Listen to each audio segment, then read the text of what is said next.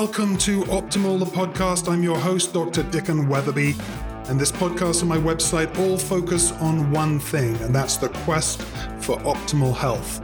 Our goal is to help you to help your patients achieve optimal health so they can experience an optimal life. If you've enjoyed this podcast, please subscribe. We're on Apple Podcasts, Google, and Spotify. And also make sure to go over to optimaldx.com and check out our resources on the site. Now, without any further delay, is today's episode. Hi there, welcome everybody. Dr. Dicken Weatherby here from Optimal DX. Welcome to Optimal, the podcast. I'm joined as usual by Beth Ellen in Naples, Florida. How's life in Naples? Beautiful, grateful. Sounds like you sounds like you just had a little getaway, which is nice. Yes, even two days was like seven days in work in person's time. That's awesome. We got on the call today, and Beth was like, "You sound, you sound a little bit stuffed up." So yeah, we've got it's end of May here in the Rogue mm-hmm. Valley in Southern Oregon, and I can look out over my valley and see just a haze of pollen. So I think I'm a little congested and trying not to resort to antihistamines. But mm. anyway, luckily we have lots at our disposal to deal with allergies. So anyway, we're not going to talk about allergies today. Yeah. We've got, dang. So we've got kind of four topics. We're going to hit blood glucose regulation with a brand new index that Beth Ellen and I have been researching and looking into. We just added into the ODX platform. Super excited about that. So we'll talk about the mm-hmm. triglyceride glucose index. And then a new biomarker called serum glycoprotein acetylation, GlycA or glyce. Pretty cool systemic inflammation marker only available from LabCorp at this point, but we'll talk a little bit about that. And then we'll kind of dive into some of our blog posts, and Beth's been writing away. So if, if you don't know about our mm-hmm. blogs, go over to optimaldx.com. We have two blogs. We have Optimal, the blog, which is kind of our sort of mainstream's not the right word, but just sort of less research summary, summary stuff. Yeah, yeah, yeah. That's a good way to put it. But great stuff. So go over there, and if you want to get a weekly update on our blog post. But this this is a pretty cool blog post about sweating. sweating can deplete electrolytes and minerals. So we always think about sweat as being kind of a good thing, you know, saunas and stuff. But we also have to remember that we can lose vital micronutrients. And mm-hmm. most of our patients are probably not that replete in micronutrients. So mm-hmm. especially as we head into the summer months, Beth Ellen down in Florida, sweating it away in, oh, in the tropics. And oh, it pretty darn hot here in the Rogue Valley. We'll hit 100 degrees 10, 15 days during the year. So it's already oh. starting to heat up a little bit. And then, sort of a little tangential part of sweating is I want to talk a little bit about biomarkers for elite athletes. My son is a professional athlete and I've been doing his blood work since he was probably 14, 14, 15 years old. He's now oh, 25, wow. so for 10 years. So I've been following his blood biomarkers. He's in the off season. So let's talk a little bit about what biomarkers we can run there. So that's kind of our agenda. And mm. Beth's going to kind of dive into the research. But I did want to talk about the triglyceride glucose index. So this is a relatively recent development in the field of medical science. You can find it, you can Google it, and there are various different ways of measuring it. But we do want to talk about in a few minutes the differences between the calculation that we use at ODX, which is, seems to be the one that most research is based on. Beth, you can talk a little bit about that in a few moments. Mm-hmm. And then there's another calculation. They're very, very similar. If you can remember back to your algebra, it's where you put the parenthesis around mm-hmm. multiplications. So it's very, very yep. important. Anyway, parenthesis and the emphasis. the parenthesis and the emphasis. So this is a, a, mathematical construct that reflects both triglycerides, which is a type of fat, and glucose, blood sugar levels, which is used as a marker for insulin resistance and metabolic syndrome, both, of course, which are related to the development of cardiovascular disease and type 2 diabetes. You know, in Optimal DX, we're all about how do we use blood chemistry and other tools at our disposal to identify trends. Are you mm-hmm. trending towards insulin resistance? Are you trending towards the development of cardiovascular disease? Are you trending towards prediabetes? Are you trending towards what Beth Ellen likes to call pre-diabetes? Mm-hmm. Or just straight up type 2 diabetes? So this index is really super helpful. So mm-hmm. this isn't a ratio. So it uses a natural logarithm of the multiplication of triglycerides in milligrams per deciliter multiplied by fasting glucose, also in milligrams per deciliter. So for those mm-hmm. of you over in standard international land, don't worry, just put the units into the software, or mm-hmm. we're going to have the calculator actually up at Optimal DX2. And then once you've done that calculation, you divide it by two. And it is fasting even for triglycerides too. And I've Absolutely. heard a little bit of noise about maybe they don't have to have fasting triglycerides, but definitely for this, you'd want fasting triglycerides. And I think you'd always want fasting. Yeah. So I did kind of a little dive here because I'm always interested in the physiology behind these things. Mm-hmm. I, I, kind of did a little read about the physiology behind the index is rooted in the biology of triglycerides and glucose metabolism and their interplay with insulin. So obviously this is a very easily measured index because I just did a quick review, Beth, of how many biomarkers. We've got, I think, over half a million blood tests now in our system. And I would say about 95% of them have fasting glucose and about 92% of them had triglycerides. So this is a very easily obtained set of biomarkers. It's not like the HOMA2 where you've got to do fasting insulin or C peptide. No, this is two mm-hmm. very, very bioavailable. And so we're, we're looking at the interplay with insulin, a hormone obviously that plays a crucial role in controlling the levels of both molecules in the body. So triglycerides, type of blood fat, when you eat, your body converts calories. And this is something that people are always kind of, I think, a little confused about. It's like, oh, you know, don't do a high fat diet. But when you take fat out of food, as you know, you have to replace it with something that makes it taste good. And a lot of times it's been mm-hmm. uh, carbohydrates. And of course, those carbohydrates, the body has to deal with them because you can't just burn 1500 Excess. calories and right. it has to be stored. So where does it get stored? The liver does it and stores it in fat cells as triglycerides. There's a whole biochemical process we don't have to necessarily get into. But high triglycerides, sign of metabolic syndrome, along with high blood pressure, high blood sugar, and abnormal cholesterol levels. And then we have glucose. Glucose is the type of sugar that the body uses for energy. Glucose in the blood comes from the food you eat, but also don't forget the liver will also create glucose through gluconeogenesis. And then in response to that, the pancreas will produce insulin, helps the cells absorb that glucose, sort of like the gatekeeper. It like opens the doors for the receptors to allow glucose to come into the cell. Anyway, so that's the interplay with these two. So insulin resistance often coexists with high triglyceride levels. They share mm-hmm. a very similar pathophysiological basis. You often see that in obesity, metabolic syndrome, type 2 diabetes. And so I think this index is really cool because it leverages those relationships between two very cost effective and reliable biomarkers we're all measuring triglyceride fasting, glucose fasting, and provides us with a surrogate marker of insulin resistance and metabolic dysfunction. So that's kind of our lead in. So, Beth, I wanted to talk a little bit about that equation. So, the equation is, like we mentioned, is a natural logarithm of the triglyceride, fasting triglyceride and the fasting glucose multiplied together divided by two. So, walk us through some of the research that you picked up on this and maybe focusing our attention on this concept of insulin resistance because I think we do have some good tools, like we have the HOMA2 calculator built into mm-hmm. the software. So, where does this index fit, do you think, in sort of the pantheon of tools that we can use to sort of help uncover potential insulin resistance in our patients? Well, having it be such a good indicator of insulin resistance that I think everybody should have it just in case there is some indication of insulin resistance, which, as we know, can develop into metabolic syndrome and then type 2 diabetes and then cardiovascular disease. And then all of a sudden people say, well, how did this all happen? it happened way back when, when your triglyceride glucose index was elevated and no one noticed it.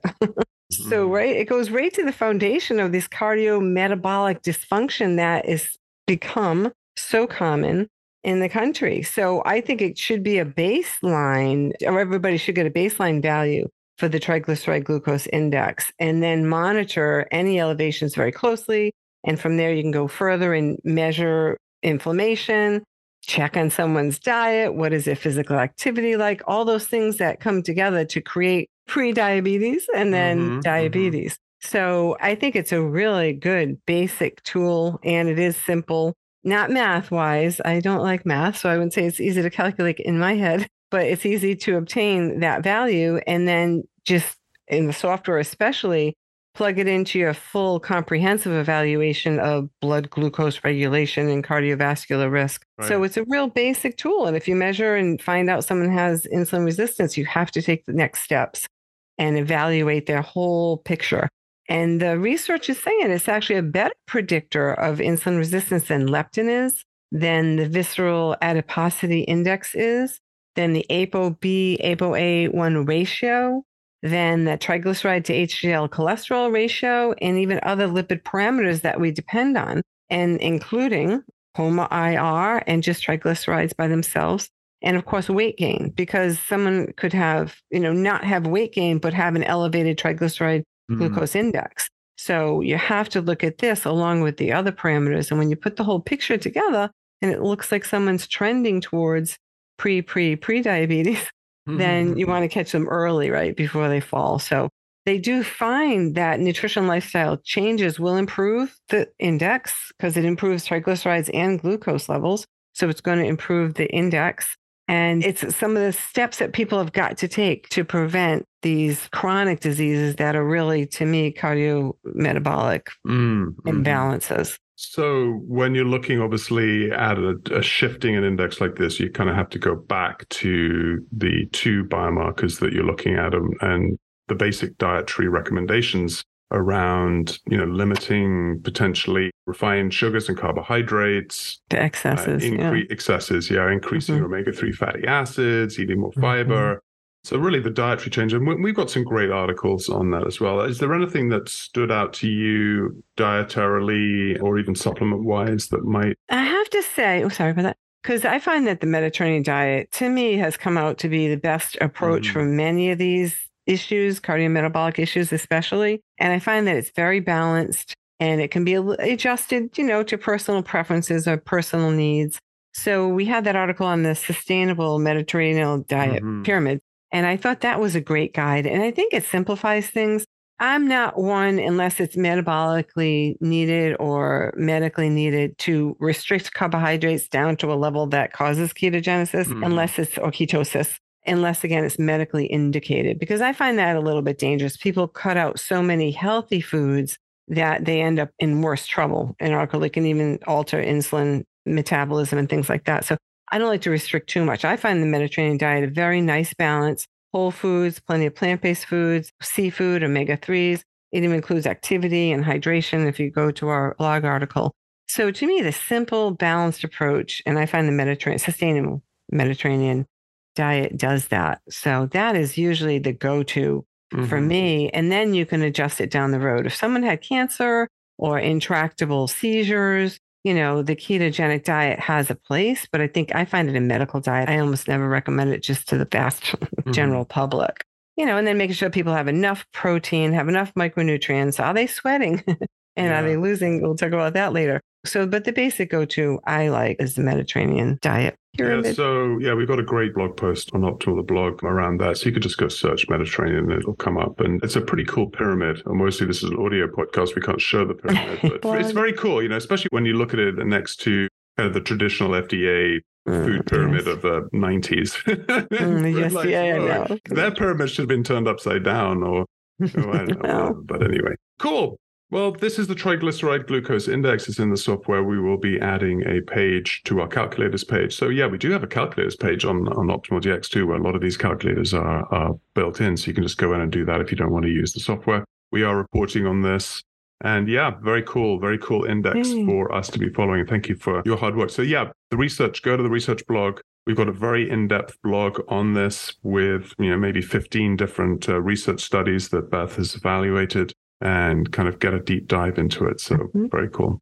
All right, switching gears to GLYCE A, serum glycoprotein acetylation. So this was a relatively new biomarker for me. I'm not sure about for you, Beth, but I think one of our customers said, Hey, have you ever thought about adding this? And so we took a look at it and went, wow, mm-hmm. this is a mm-hmm. pretty cool one. So we wanted mm-hmm. to bring this to people's attention. Unfortunately, only LabCorp here in the US is measuring. As far this. as we can tell, yeah. As far as we can tell. Yeah. Quest, if you're listening, get on the ball. yeah, make ding, sure ding. you get this book. So this is robust marker of systemic inflammation that reflects multiple inflammatory pathways and glycosylations of acute phase proteins thus reflecting chronic low grade inflammation. I feel like we've got great tools, a little bit like insulin resistance and blood sugar dysregulation. We've got great tools. So this is just another way of evaluating and adding to our ability to drill down on inflammation, which is very much a part of that uh, cardiometabolic problems that we were just talking about earlier. We've obviously got high sensitivity C reactive protein. We've got uric acid levels. We've got a straight up C reactive protein.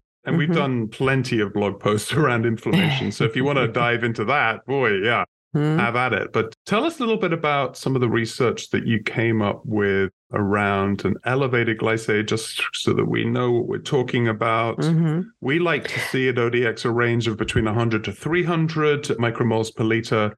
Conventional lab range is 0 to 400. So yeah, definitely keeping that top level below 300 would be great. Yeah, so tell us a little bit about some of the research that you dove into and what were you uncovering? Well, and some of the research will mention other research. And ultimately, I found a nice summary, and they found that an association between elevated glycemic and cardiovascular disease was demonstrated in several studies, large studies, CathGen, PREVEND, the Women's Health Study, hmm. MESA, and the Jupiter study. So it's actually been in the research phase, it's being utilized, and hopefully soon it would be utilized more in the clinical, you know, practitioner level because it seems like a very, very good marker and it's it reflects chronic low grade inflammation, even when HSCRP might not pick it up. So they're finding it a more sensitive marker than HSCRP. And the GlycA, you only need one reading to make some clinical evaluation mm. or make a clinical evaluation.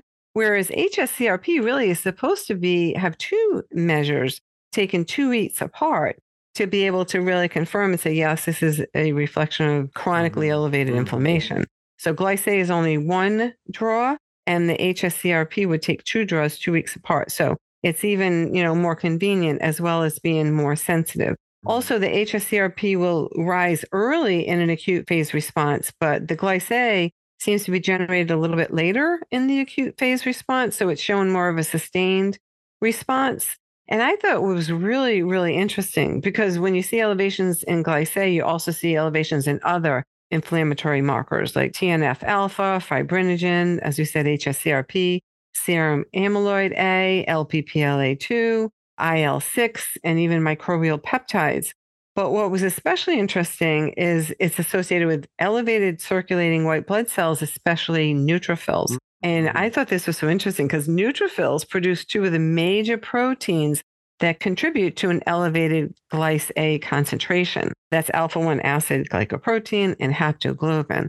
So when you have neutrophils, you have this initial, you know, first responder immune response generating all those neutrophils, and they are generating a lot of the proteins that increase the GlycA. So I think when you see an elevated GlycA, you really are looking at an inflammatory immune response. So uh, that's something to look at too. If you have an elevated neutrophil and an elevated glycemic, and you start to put the pieces together, you say, yeah, this person really is inflamed. Mm. So I thought that was so, it just looked like such a good marker. And then some of the research said, well, is this the next hemoglobin A1C? Because as we know, hemoglobin A1C reflects glycation or glycosylation of hemoglobin. Well, this is reflecting glycosylation of other proteins, and it might be something that should be measured as frequently as hemoglobin A1C, especially with its association with cardiovascular disease. There was one very interesting study. They found a strong independent or inverse association between elevated glycemic and cardiovascular health indicators. So when glycemic was high, these life simple seven, they call them, were altered. So the life simple seven health and behavioral indicators, we talk about them all the time diet, physical activity, BMI, blood pressure, smoking status, and the levels of total cholesterol and fasting blood glucose.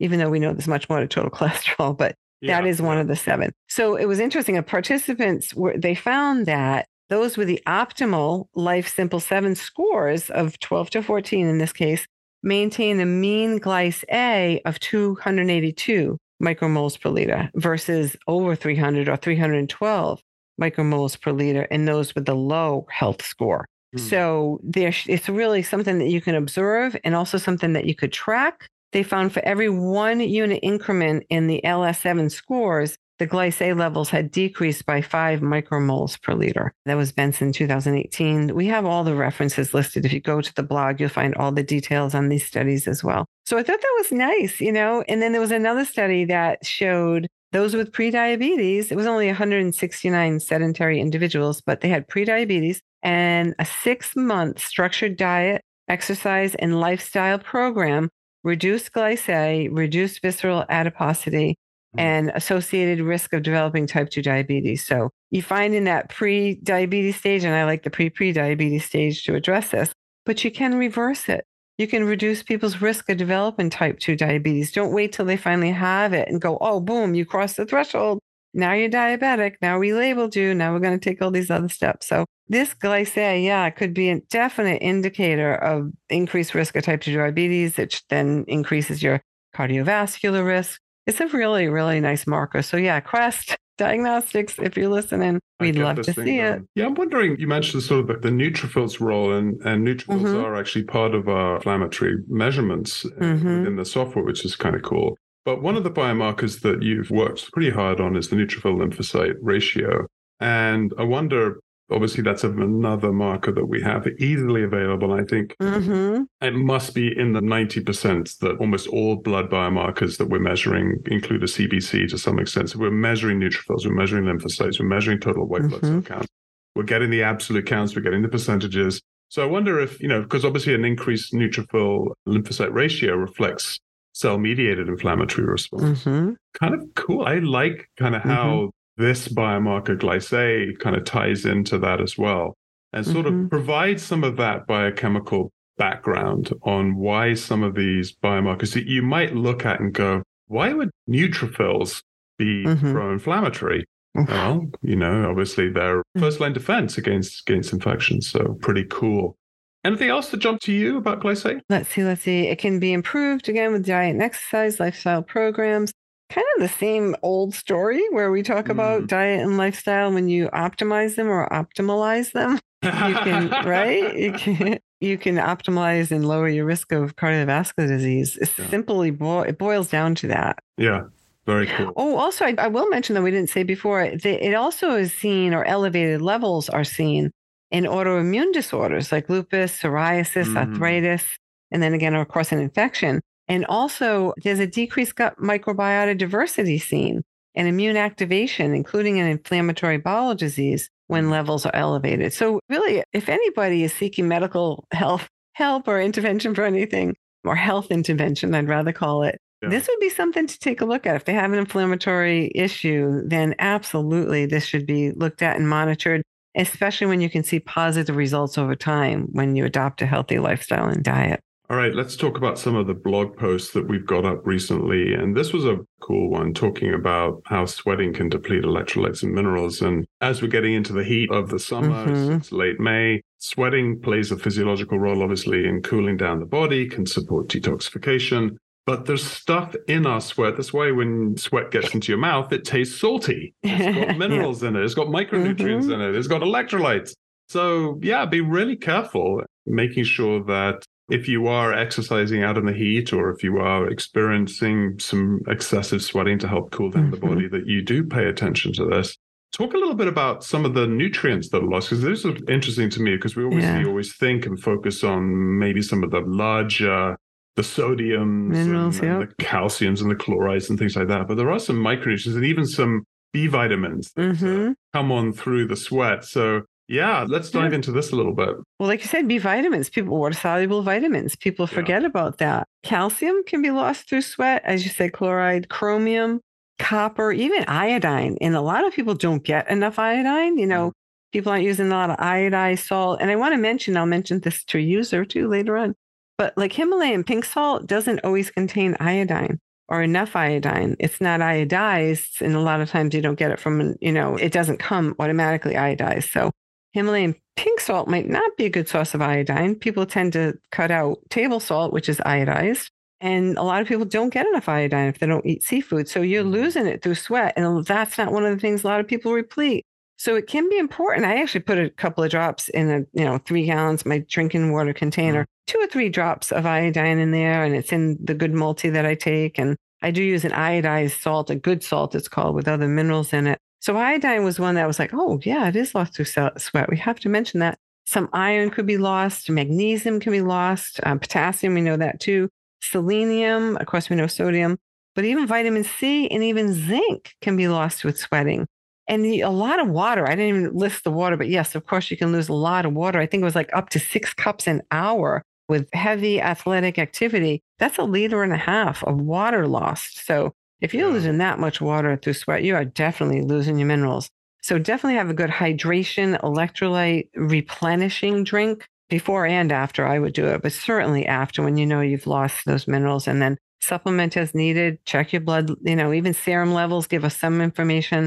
Mm-hmm. And you can't afford to be insufficient in minerals. As we know, they are functioning so many metabolic activities in the body. And of course, our vitamins too, vitamin C, B vitamins, things that some people don't get enough of. So yeah, paying attention to that and read that, you know, we have a whole blog that lists a little bit more information anyway in the references for Tell that. me, what's your favorite go-to electrolyte replacement? I mean, I do hot yoga. Oh, I make my own. Oh, you make sorry. your own. Well, that's Yeah. kind of what I'm I'm asking because for convenience sake, it's often so easy to reach for the little tub and put a couple of little scoops in, check the ingredients, make sure it doesn't have crap in it. Crap, But, right. uh, walk us through. I mean, I'm always fascinated, and this is kind of like why you and I like talking to practitioners and in, in some of the interviews that we do. What are you doing in your own life to? I mean, obviously you live in Florida. It's hot and humid in the summer and lovely, in be the winter, but it can be pretty bad, right? So, yeah, what's your favorite recipe? And maybe I'll convince you to maybe blog post up and post it up on the blogs. It's almost basic. We have a green lemonade recipe I put up there. So, but, but I see, I do use, well,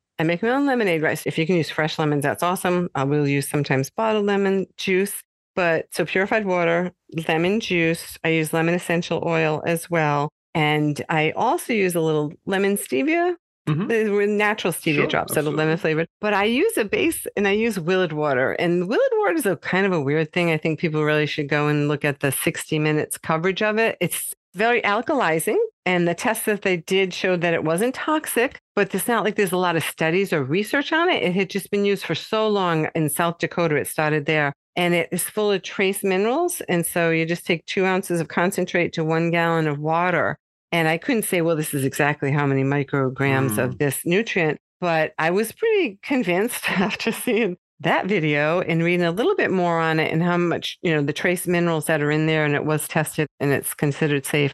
And so I use that as my base for my green lemonade. If you're really, really exercising a lot, then there are some liquid electrolyte replacements. And I was actually looking for my little bottle, but I don't think it's in the room with me. So you heard things, some background noise.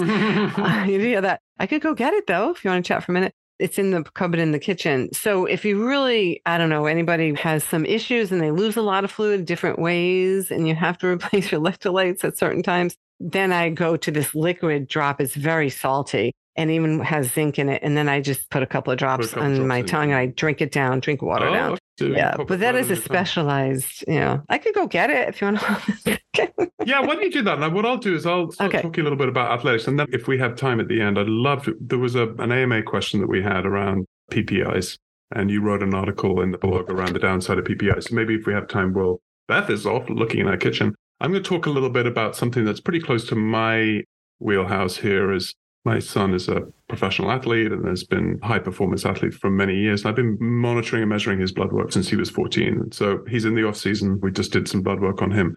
I wrote a short article on sort of biomarkers for testing high performance athletes and recognizing that the demands of a long professional season, what that does to human physiology, it's quite remarkable. You would look at blood work of a professional athlete, and if you looked at it through the lens that we're looking at it through ODX, you go, wow, this guy is pretty darn dysfunctional. But it's not. It's like they've tuned, fine tuned their bodies to be these kind of like machines almost. I hate to use the word machine when we're talking about a body, but you know, their, their liver enzymes are a lot higher. But I'm pretty positive that, you know, the long term ramifications, if you're not dealing with some of the baseline issues around correcting and, and monitoring the ana- anabolic catabolic ratios is also supremely important. So making sure in the off season, they're about, it's about building up. In the season, they don't really have time to build up. And it's about how are your reserves. So when you are going through your muscle, that you have enough muscle there to make it through the Mhm. season. So anyway, we measure things. Oh, these are some are very basic. We measure them all anyway, but sort of looking at them through the lens of an athlete, you know, hemoglobin, hematocrit, obviously part of a CBC, really looking at how efficiently is the body carrying oxygen. Think about it. You know, he's a hockey player, so he has to, you know, do a 45 second shift. You think, well, you know, being out on the ice for 45 seconds, but he is full on. These athletes are full on for 45 Mhm. seconds. They are absolutely toasted at the end of it. So they're probably in anaerobic respiration a lot of the time. So how much lactic acid is being produced. So really, you know, working with them to improve hemoglobin and hematocrit levels so that their endurance and aerobic capacities is super important. Tagging along with that, looking at iron and ferritin levels. You know, these markers assess iron status. And again, if you're looking about oxygenation of tissues, mm-hmm. yeah, you've got to have enough iron. And we always say, well, you know, men shouldn't be supplementing with iron, but I've seen that ferritin levels are often very low in professional mm-hmm. athletes, and as are mm-hmm. iron levels. And when you mm-hmm. start putting some small amount of iron back into the body, you get tremendous benefits from that. But obviously, making sure that you're doing it in, you know, don't just give it to them, but monitor and make Stay sure. optimal. Stay optimal, right. vitamin D, his vitamin D levels are really low. He's in a rink all day. You know, he's not uh-huh. out in the sunshine. So, really important, obviously, for bone health, you know, immune function, muscle function. You're traveling, you're in airplanes, you're in locker rooms, you know, you're surrounded by microbes all the time. You're drinking out of common water bottles. You know, so these things that you don't often think about when you think about professional athletes is, yeah, they're around a whole load of different people in and out of different scenarios, and their immune systems have to be top notch. So vitamin D, obviously, extremely important. Looking at C-reactive protein levels, HSCRP, I think this GlycA might be an interesting biomarker to follow you know, hmm. looking at inflammation, you know, how well does this athlete respond to the dings and the dents and the bumps and the bruises and the checking and all that kind of stuff. So how quickly can they recover and what's the potential injury risk that is associated with that? Another very interesting biomarker to look at is creatine kinase, enzyme that's released into the bloodstream following muscle damage. You know, so at the end of the season, it's interesting to see, you know, CPK levels are really relatively quite high. And it's like, well, the body's recovering from being beaten up for 60, 70 games in the year. Looking at testosterone and cortisol, stress, also that anabolic capacity here. Looking at that hormonal balance, it's interesting to me. I've done some panels on a few athletes, and you know, you think a 25 foot 30 year old athlete in the prime of their life, testosterone levels should be in the upper uh, percentiles. It's oftentimes not. And this is mm-hmm. a little mm-hmm. tricky because obviously you can't start supplementing with testosterone because you don't want to bypass their normal production of testosterone. So you start having to look at uh, testosterone utilization. Is the sex hormone binding globulin high? What's the ratio between the bioavailability of testosterone versus the free testosterone?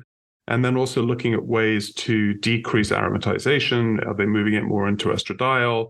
So there's lots of little things that we can do to sort of tweak testosterone levels, cortisol, Oftentimes, their sleep is very disrupted. You can imagine if you're playing a late evening game, your stress levels are really high. You can't go to bed at nine and have a nice, restful sleep. You're up till one in the morning. And then oftentimes they're on the road again. So their cortisol mm-hmm. levels are all over the place. Lactate dehydrogenase, lactate, obviously, we're talking about lactic respiration, their anaerobic respiration when you're really pushing yourself hard. That's really important. What is their anaerobic threshold? What's the training intensity? So we're moving into the off season here. What is his capacity to be able to train at a high level? I'm looking at BUN and creatinine, obviously looking at kidney function, but they can also show us about dehydration. This is a marker that we look at in ODX as well, and also overtraining. So, especially very, very important here in the off season if you're working with athletes to make sure that you know you are measuring whether or not they're overtraining. There, you know, CPK levels might go up as well, and they might have more inflammation if they're pretty uh, hitting the the gym pretty hard. So just pay attention to that glucose and insulin levels, you know, then we're looking at HOMA2 scores, you know, what's their level of insulin sensitivity? What's their output of insulin with a HOMA2B score? Typically, you're not seeing insulin resistance because these guys fine tune metabolic. Again, I hate to use the word machines, but I don't know why that comes to mind. And then looking at lipid profiles, assessing cholesterol and triglyceride levels. So obviously, each athlete is in a very different position. So he's a hockey player, so his needs and demands for training and conditioning his body are very different than you know, maybe a basketball player or a football player. Mm-hmm. Or, you know, anyways, but it's kind of interesting. Blood work can really give you an, an amazing window into not just kind of what their season was like and the impact it's had on the body, but sort of how can we best set up from a supplemental dietary lifestyle capacity mm-hmm. so that training can be peak. So anyway, that's pretty cool. Did you get your? I found it. You yes. found it. So yes. you're jumping in late into the podcast. Beth Ellen oh, disappeared oh, into the kitchen to find her electrolyte formula. So, all right, take it away. So this the one that I have that I chose is Elete E L E T E electrolyte citrulite add-in. It's called, and it's, mm-hmm. it's really salty. I'm sorry if you add it to something else, it's not going to taste very good. But you know, you get over that pretty quickly. If you need it, you need it. So this particular one has dun, dun, dun, dun. First of all, it was manufactured in a CGMP compliant facility. Well, that's always good. That's good manufacturing process or practices that the FDA oversees and says, well, whatever you say is going into this product had better be in that product in the, amounts that you say. Yeah. So I think that is always a good thing. So this one actually has in it has zinc. Let me go to the list here. Sorry about that. Starts with seawater, purified water, low sodium mineral concentrate, citric acid, potassium chloride, and zinc sulfate. And then it lists on the nutrition facts specifically, and this is just in like a 3 ml or a 0.6 teaspoon serving that you mix into something else, has 48 milligrams of magnesium, 2 milligrams of zinc, 426 milligrams of chloride, 123 milligrams of sodium, and 135 milligrams of potassium. And I don't put that into the lemonade. I don't think it would taste very good. Mm-hmm. But when you really do need to replete your electrolytes, get a little more, more serious than the green lemonade. And the green lemonade also has chlorophyll in it, which I forgot to mention. Has a little magnesium in there. Chlorophyll always does. But this one extra supplement is if anybody is, you know, athletic or extending their physical activity beyond 30 to 60 minutes, then you most likely are going to need some repletion. And I like that one. It's very convenient. They have a little bottle and a larger bottle that you can refill the little bottle with. And I just keep it up in the cupboard. And if I, you know, in my case, I don't use it a lot now unless I really need it. But like my George, if he's out and sweating like crazy out in the yard and comes in and I just know he's depleted, yeah. I'll push some of that on him along with some green lemonade too. So it's definitely something to pay close attention to, but not to overdo, right? Because minerals, they can build up and the kidney has to try to get rid of them. And if you have any kidney issues, you have to, you know, be very careful about mineral supplementation. But when you don't have enough minerals, and you have to replete them. And, and again, stay optimal. Monitor, you know, even if it's every mm-hmm. six months, if you have any questions about it, take a look at your serum levels, in some cases, red blood cell levels, some cases, even white blood cell level testing mm. can be done for nutrients. So but yeah, it's cool. definitely, definitely important. Let's finish up by talking about PPIs, proton mm. inhibitors. Talk so, about nutrient deficiencies. Yeah, talk about nutrient deficiencies. A little bit of a downer topic, but it is amazing to me. Obviously, we're in the nutritional, naturopathic, functional medicine side of things. So I think that a lot of us are aware that proton pump inhibitors are probably mm. not really very good things for our patients to be on. Mm. So we'll talk about some of the, the adverse side effects. But it is amazing to me how many people are taking these. Mm-hmm. They were first, and this is some of the stuff that you put into the blog post here. So they were really first, I think, came on the market to treat, you know, pretty serious conditions, you know, mm-hmm. dangerous that ulcers, mm-hmm. Zollinger-Ellison syndrome, which, you know, they've Excess. become widely prescribed. They're now over the counter for indigestion and heartburn. And I think as practitioners, we need to be aware of the physiological and biochemical ramifications of taking something like this and, and what mm-hmm. happens downstream. Because as we are taught in my trainings, you know, digestion, absorption, utilization of nutrients, digestion is a north to south process. It starts actually in your mm-hmm. brain, triggering mm-hmm. the, you know, salivary reflex. It's why, you know, I'm looking forward to going to, to Italy this summer because, you know, when you go to restaurants, they'll put out these uh, little aperitifs and things that sort of mm-hmm. designed to kind of get your salivary juices going and mm-hmm. turning on your digestive system. But, you know, if you start messing around with stomach acid, boy, can that have some mm-hmm. big problems. So, this is an article that you wrote um, called The Downside of PPIs. It's in our mm. Optimal blog. Do you have it in front of you? Some of the some, yeah. of, some of the serious side effects. So there's some pretty yeah. cool articles. These are recent articles, research papers, mm-hmm. 2021, Two of them were 2021, one was in 2016. Mm-hmm. Really like looking at, hey, you know what? This isn't just candy that you're popping like a Tums. Not that mm-hmm. anybody should be popping Tums, but it's like, you know, these are serious drugs and they have serious yes. health implications. So let's finish on just some serious adverse side effects. okay, warning, warning, yeah, Will Robinson. Yeah. Uh, well, right away, like I went to highlight the ones I thought, wow, really struck me. And there's so many of them. So bear with us. Cardiovascular events like myocardial infarction and stroke. And these are, again, published papers that list the side effects or downside of PPIs. So, cardiovascular events, GI infections like C. difficile, especially, but other mm. GI infections and SIBO, which is small intestine bacterial overgrowth, can be a side effect or due to PPI use, especially extended PPI use, right? They're only meant for short term. Read the label carefully. Uh, even coronavirus infections and respiratory infections, they found were associated with PPIs. Decreased bone min- mineral density because they can cause hypocalcemia, hypomagnesemia, the reduced absorption of these minerals, again, dysbiosis in the GI tract, electrolyte disturbances, H. pylori, another infection that we didn't mention, because H. pylori likes low, very low acid. Yeah, so it could yeah. thrive when you lower its acid, right? It's one of its mechanisms of action. It lowers the acid in your stomach. It actually can be a side effect is hypochlorhydria because it's lowering your stomach acid. And therefore, it's very difficult to digest like tough proteins like meats and things that need hydrochloric acid for digestion. That digestion is going to be compromised. Impaired nutrient absorption, increased symptoms of reflux. So here people think they're taking it for reflux. They think they have too much acid.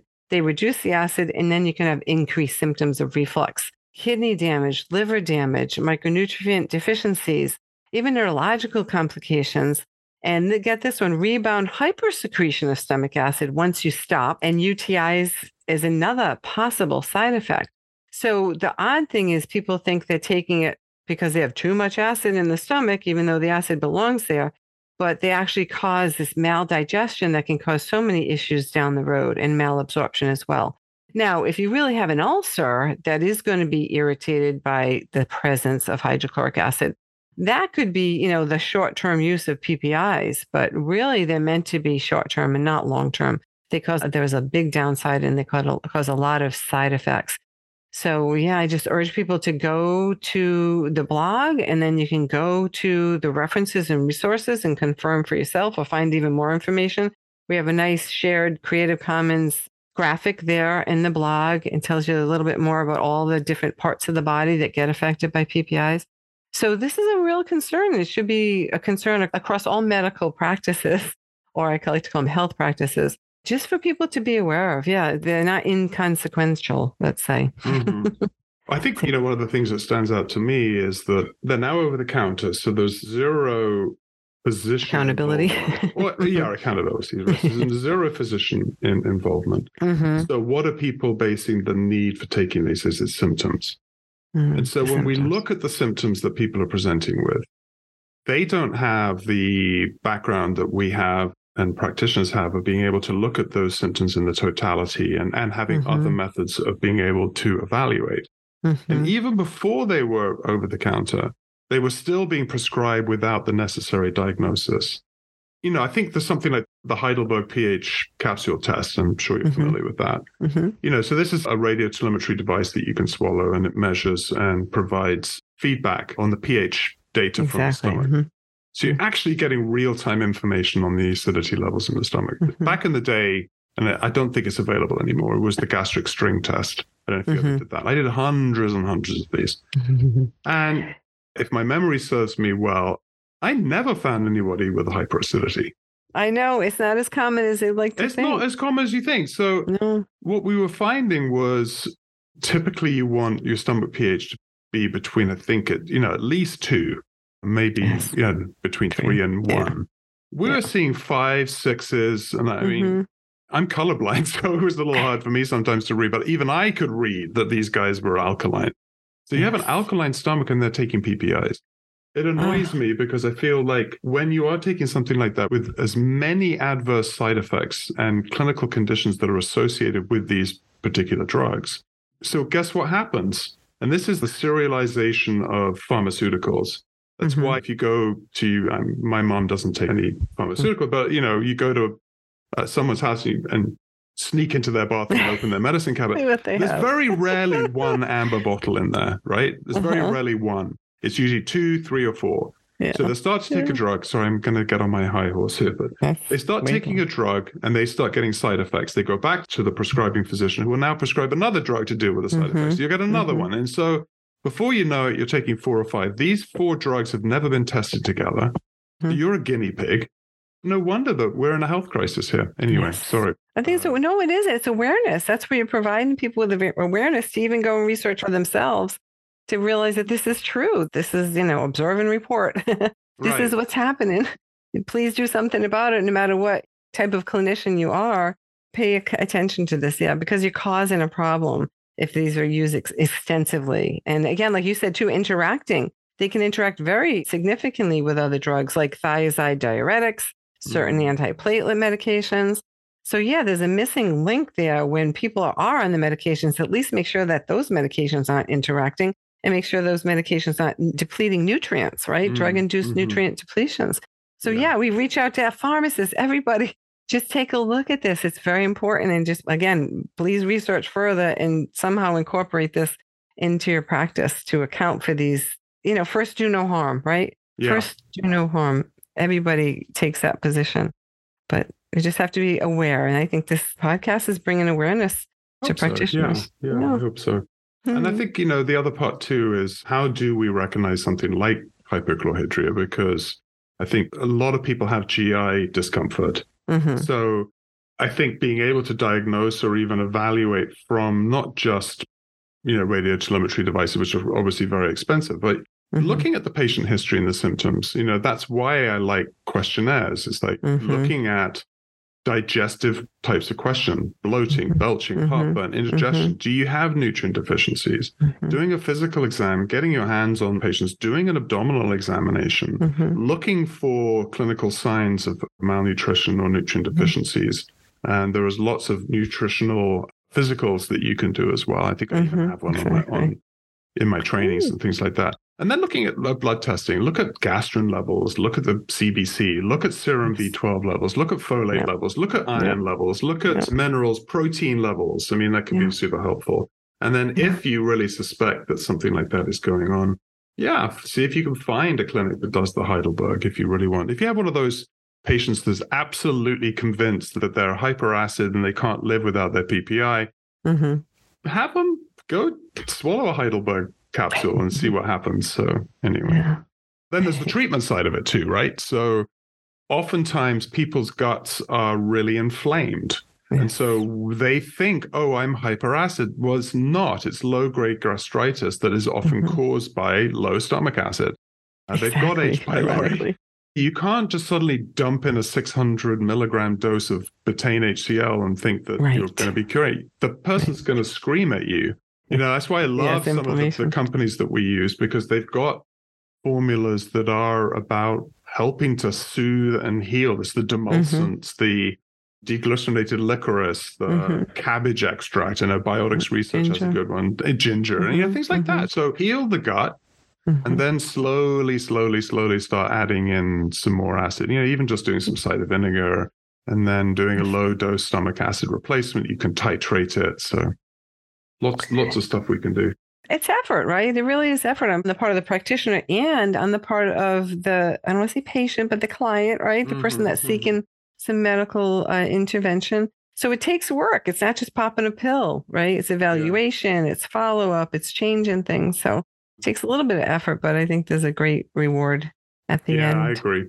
Thank you beth for doing oh, all your you. research and beth does a ton of research writing for us. If you're interested in biomarkers, we are going through an in depth evaluation of, I don't know how many biomarkers we're looking at, Beth. It's like, it's over 100. Must be over 150. Yeah. Because we're really interested in providing so scientific validation for this approach of using ranges that are in an optimized zone for human physiology. And we know that standard reference ranges vary from city to city, state to state, country to country. There is no standardization of range. And therefore, I think it's really important that we do have this concept of, of an ODX range or an optimal range of putting everything in an optimized zone. And so Beth is doing a really, really deep dive. I'm talking like submarine style diving. this isn't recreational snorkeling. This is uh, not just a hookah. Uh, not right. So if you're interested in any of that, please come over to Optimal DX, join our blog because that's where you're going to get all the latest information. And all of it is incorporated into the software. So if you're interested in evaluating patients' blood tests and getting a really comprehensive view of the trends of where your patient's headed, and then also take advantage of the treatment building that we're doing here at ODX mm-hmm. as well, because it's not just about, oh, your blood glucose levels are too high. It's like, okay, so once we know that's happening, what can we do to mm-hmm. correct, make the change? and then retest. So we have a very robust treatment plan builder. We are working on expanding that to be make it easier for you to build treatment plans, adding in diet, lifestyle, exercise at some point down the road. You know, we're really here to support you in your practice. Mm-hmm. And I think that's the important part. I'm, you know, obviously we could go after the general public, but I'm really committed and ODX is committed and Beth's committed and my team yes. is committed to helping you, the practitioner, be yes. the most effective that you can be when you're working with your patients and clients. So that's what we're mm-hmm. doing at Optimal DX. We've got a very simple membership concept 20 bucks a month gets you access to the ODX platform. You can add in blood tests on a pay as you go basis, or you can uh, do an unlimited plan if you want. Create as many treatment plans. We're hooked in with Fullscript. And we're working on a Wholescripts integration too with Xymogen. So we're doing a lot of really cool stuff. Plus, you get access to all of this great uh, research information. So thank you, Beth. Appreciate it. Oh, you're welcome. So uh, yeah, come on over to ODX and uh, we'll see you very, very soon. All right, everyone, take care.